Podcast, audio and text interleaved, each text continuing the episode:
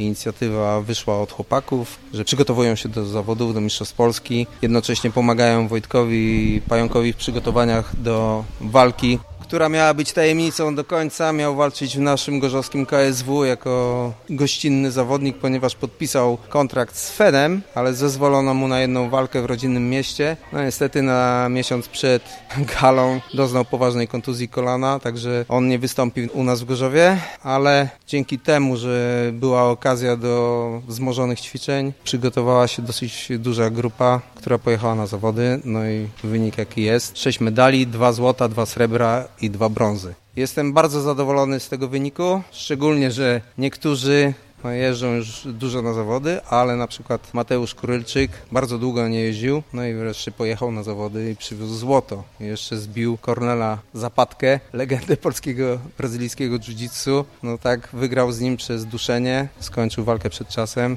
Jestem naprawdę bardzo zadowolony z tego. Bardzo zadowolony jestem występu Szymona Stechlika, nasz junior, młodszy. Stoczył trzy walki i wygrał, a w czwartej też wygrał. Niestety został zdyskwalifikowany.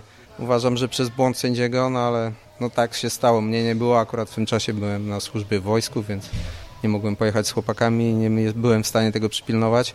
No, myślę, że został oszukany, no ale cóż, tak się zdarza. No jestem także zadowolony ze złota Kamila Mrozińskiego, jako już y, walczył w seniorach, czyli w brazylijskim jiu-jitsu to jest wiek powyżej 30 lat. Miał dwie walki, obie wygrał, jedną przed czasem, jedną po ciężkim boju, gdzie szły naprawdę nieczyste zagrania, oko ma podbite, więc było twardo, no ale wygrał na punkty.